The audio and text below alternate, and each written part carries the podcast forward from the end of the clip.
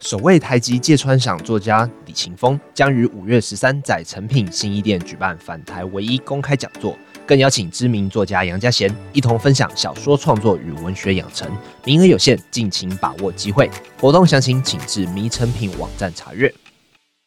在凡奇，你的观点是，其实你并不担心人类的创作被 AI 取代，是因为我相信创作这个东西，它有一个独特的路径。它是属于每一个创作者的。那个路径的起点是自己，嗯，这个自己它结合了太多的东西，它可能结合的是你的成长的背景。它可能结合的是你某一些个人经验，或者是我们所说人类特有的同情心、同理心之类的那一些东西，非常非常多，全部交杂在一起所做出来的一个起点。从这个起点开始出发，每个人都会有完全不一样的结果，导致每个人都会有不同的创作。对，我相信这个东西，它可以对抗 AI，它可以专注在人类自己拥有的那些最可贵的东西上。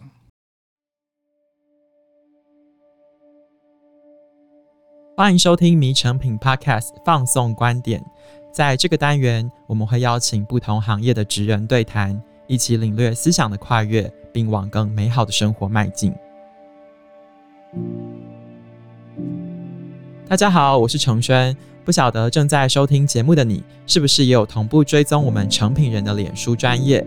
在我们的 Facebook 上有一个固定单元，叫做“周四读诗”。每一个星期呢，我们都会选一首诗和读者朋友分享。这个单元呢，也非常受到欢迎。我想大家之所以喜欢在 FB 上读诗，可能多少呢，也受到这个社群平台的影响。生在这个时代，如何用影像和文字说故事，变成了一个很重要的功课。今天是一集特别节目，我们与台北文学季共同合作，把文学季现场共同写作的共写讲座呢，往 Podcast 延伸，邀请到诗人陈凡奇与我们谈谈他的创作故事。凡奇你好，陈轩好，迷成品的听众大家好，我是陈凡奇。今年台北文学季的活动啊，真的很丰富。三月、四月、五月都有很多的讲座。透过这个走读讲座的系列活动呢，其实呢，也让文学深入到我们的日常生活里。其实，在我自己的观察里面，我一直觉得文学和生活是互相影响的，因为生活会影响到我们观看事情的角度跟方法，进而可能也会影响到创作者创作的角度。凡奇，你自己有在讲座里面和大家说，你是一个作为社群出身的创作者，社群媒体的演变这么的快速，你怎么看待社群对现代人的影响？那这个改变会不会去影响到你的创作方式？我觉得其实我最一开始对于社群都保持一个温和乐观的态度，就是觉得这个东西让大家有更多的机会互动。然后也有一套说法是，诗在社群起来的那几年，引导了某种阅读习惯，让大家有更多机会去读到以前读不到那些诗。对，但是这几年来呢，我自己有一点点对于社群的。不舒适，有一部分就是大家原本就已经知道的那一些负面，例如说很多我们可能平常一辈子都不会碰到的消息，一辈子都不会碰到的人或评论，交杂在这个社群网络里面，可能也包含了其他，像是最近大家比较在意的短影音的走向，大家都开始只看一些。看完很快乐，但是没什么获得的短片，这样子一个很极致的娱乐下面，只要一种观看上的很短暂的那个体验的走向，会让我觉得对于社群的未来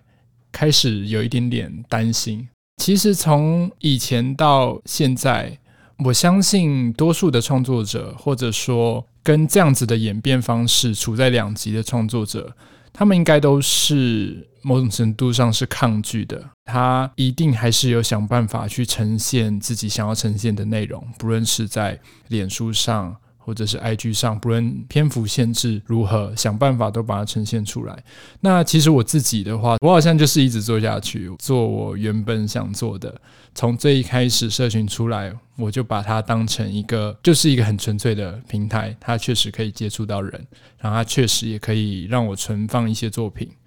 我觉得更多是心理上面的某种私密感，或者是归属感。对，我相信也有不少创作者是，也许你在 IG 上面的互动就是比在脸书上面的互动好，所以久了之后，反而更习惯在 IG 讲话，甚至你更愿意在 IG post 自己的作品。毕竟 po 作品它本身是某种自我揭露嘛，它其实涉及到自我的部分。嗯，所以我觉得这样子的秘密感、归属感，或者是某种。冥冥之中的亲密感，它会影响到我自己在选择平台的方式，所以我现在几乎都在 IG。凡奇刚才讲到 FB 啊，IG 都已经是更晚期。如果有很早很早追踪陈凡奇的人，可能是从 PTT 的诗版是就看你的作品。我在想，其实 PTT 它是一个全文字的世界，到现在 IG 它好像有一点半强迫你发文就要配一个图。是在这个不同平台的转换之间，是不是也会影响到你的写作节奏啊、题材风格的选择啊，或者是在这么快速的回应的之下，会不会会影响到自己创作的心情或者是观点呢？我觉得整体来说，我的适应能力好像蛮好的嘛。所以我自己在 PTT 诗版 po 文的时候，确实那个时候你每 po 一张文，不太需要思考你今天要用什么图来配这张文。对，因为后来在经营 IG 或脸书的时候，确实有一段时间，你明明可能预计今天九点要 po 文，就你找照片找到十点，甚至你今天就不 po 文了，因为你找不到一张满意的照片。有时候会有这种情况，对。但整体来说的话，我的照片多数都还是一个黑白底纯手写字的照片。也许某个角度上来说，也是我不知道要怎么配照片，所以用最简单然后最中性。直接的方式，我觉得这样子的快速，或者是说这样子的一个形式，它需要经由图片来引导到文字。整体来说，不太会影响到我的创作模式。嗯，因为我整个创作的流程终究还是我先把文字都写好了，然后才开始找照片。嗯，对，所以才会有找不到照片的 过程。对，那也会有我的个性，或者是说我在经营社群上面本来就相对的消极吗？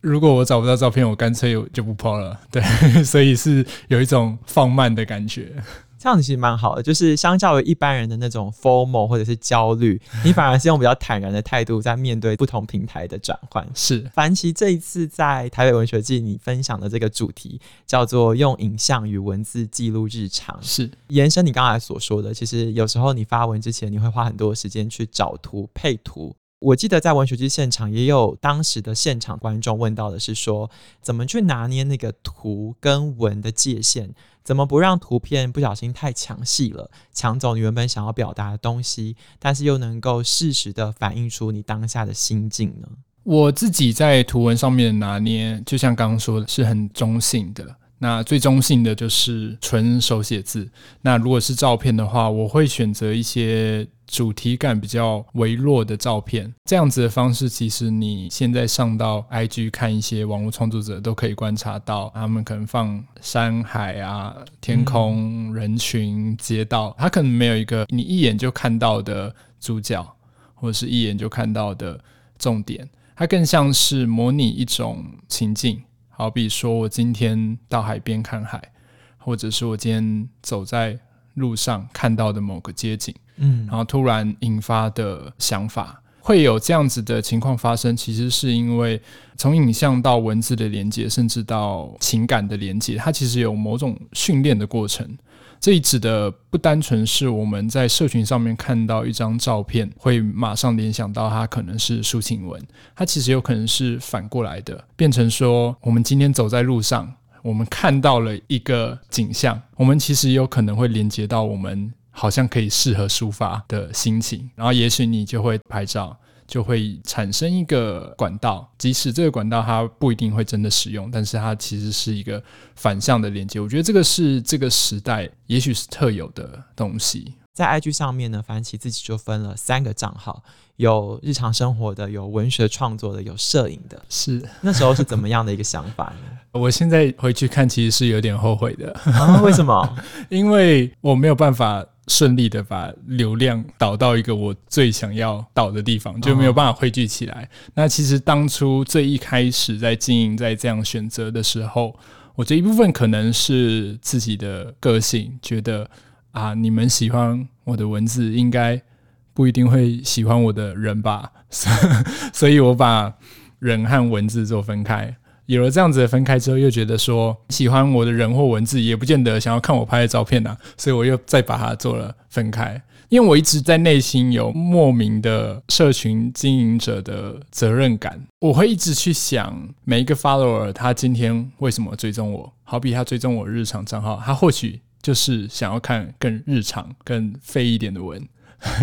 那我是不是就不应该在这里 po 一些他预期之中不会出现的文？所以其实同理到其他的账号，我觉得也是用这样的心态把他们分开。那这三个账号他们的追踪者，你有去稍微了解过他们是同样的一群人吗？他们的重合度高吗？他们各自给你的留言私讯有没有什么不一样？重合度确实是有一定，但是也是因为后来看到了，哇，有些人真的只追踪某一个。以至于我到现在要把它合并，好像也开始有一点挣扎。比较大的差异，确实在个人的他获得的互动、讯息、留言都好，也许是我的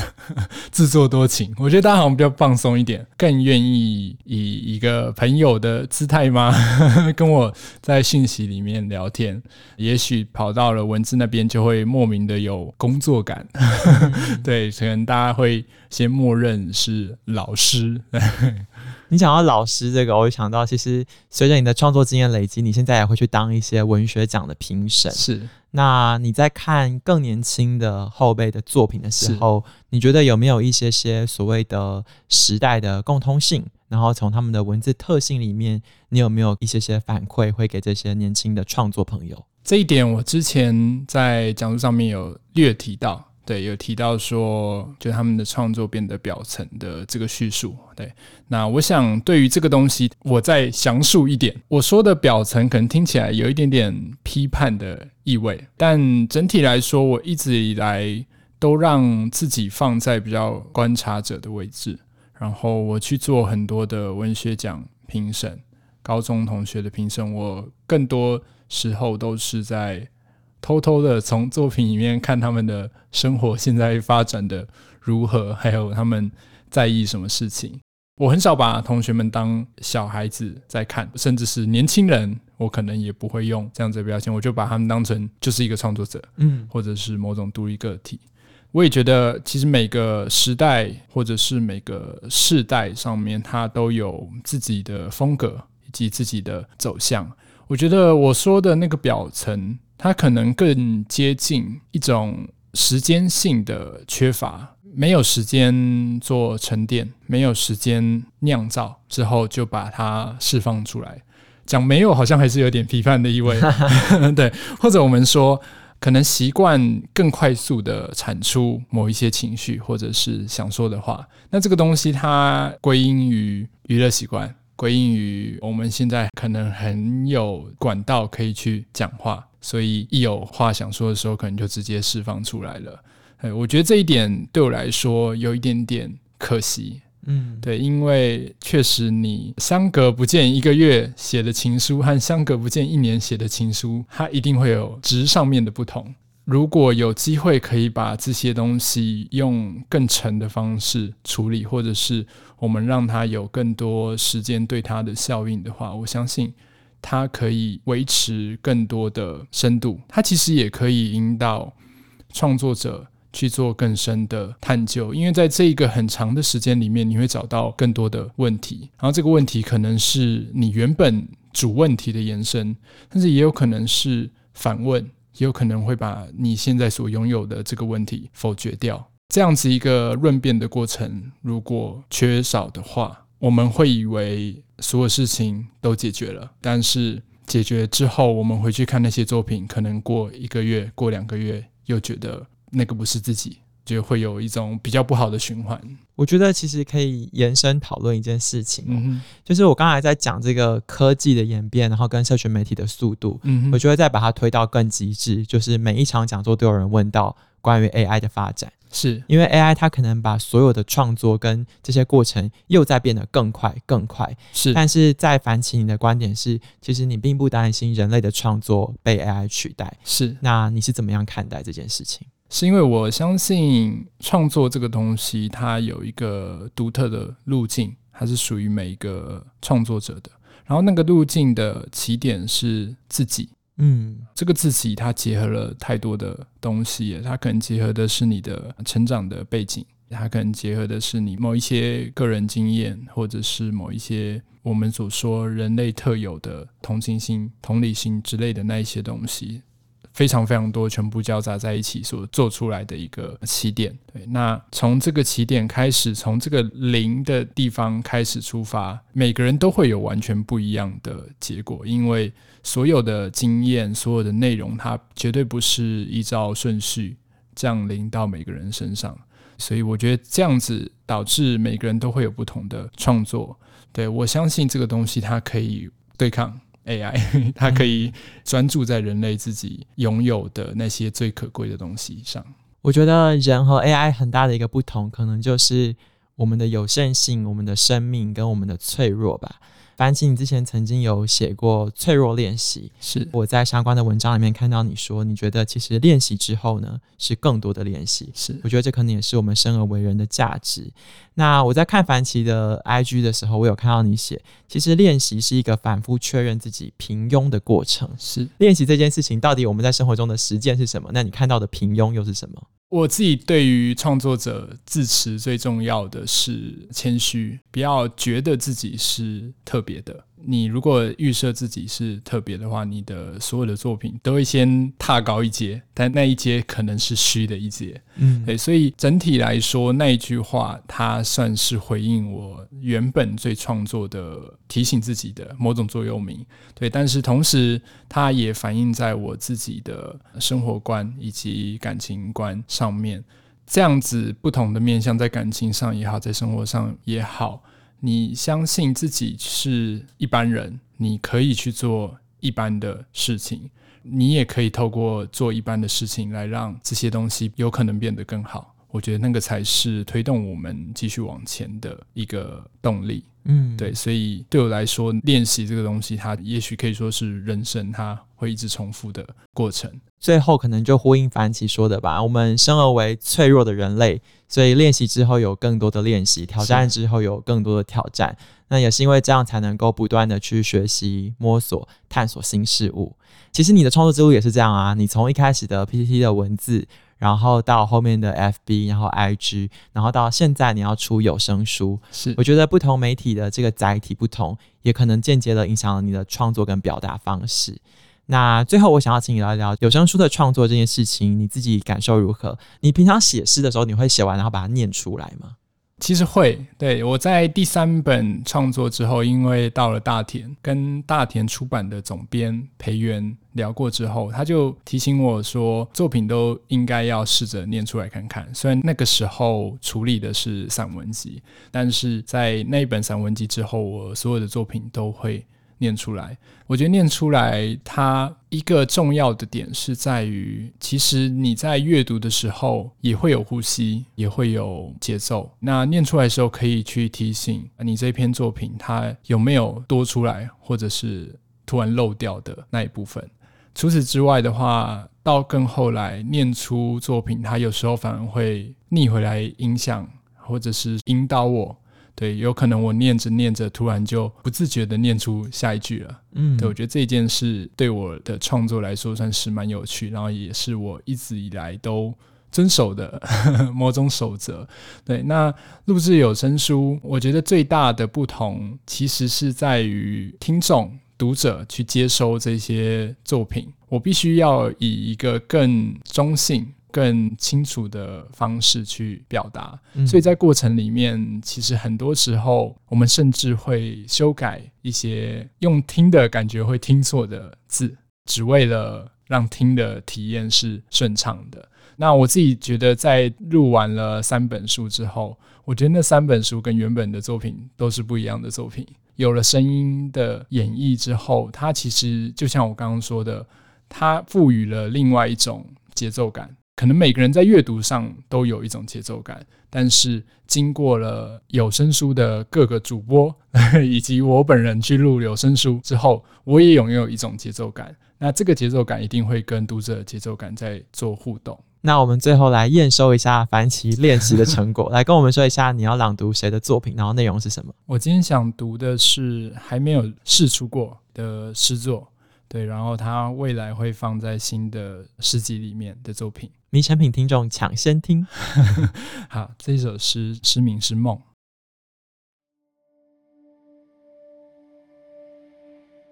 昨夜又梦见你了，像是握紧拳头会留下指甲痕的那种梦见，像一出剧，排演该下的雨和会说完的台词，穿过拥塞的人潮，梦里。总有人说我们般配，语气像是遗失多年的最后一块拼图，找不到安置的地方。你会想起我吗？即使是梦，你是否想过另一种未来？即使一切已经被我们用尽，清醒是雾，我坐在远处。雾没有散，但是放任阳光闯进来，使我怀疑和使我笃定的，都必须离开。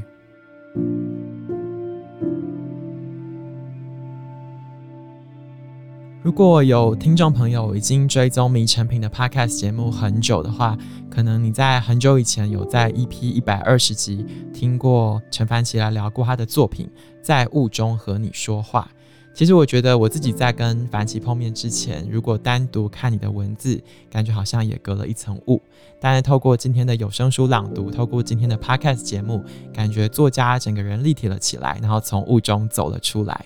我觉得这个就是文学对于我们的意义吧，可以帮助我们见证生活中的美，然后留下这个时代的记忆，还有生活里面的风景。如果你喜欢这一集节目讨论的内容，欢迎上网搜寻台北文学季，去探索更多相关的活动。或者说，除了凡奇，你还希望迷诚品 Podcast 邀请哪一些作家作者来节目聊聊呢？欢迎透过 Podcast 的评论区留言告诉我们。谢谢大家的收听，也谢谢今天的来宾，我们下次见，拜拜，拜拜。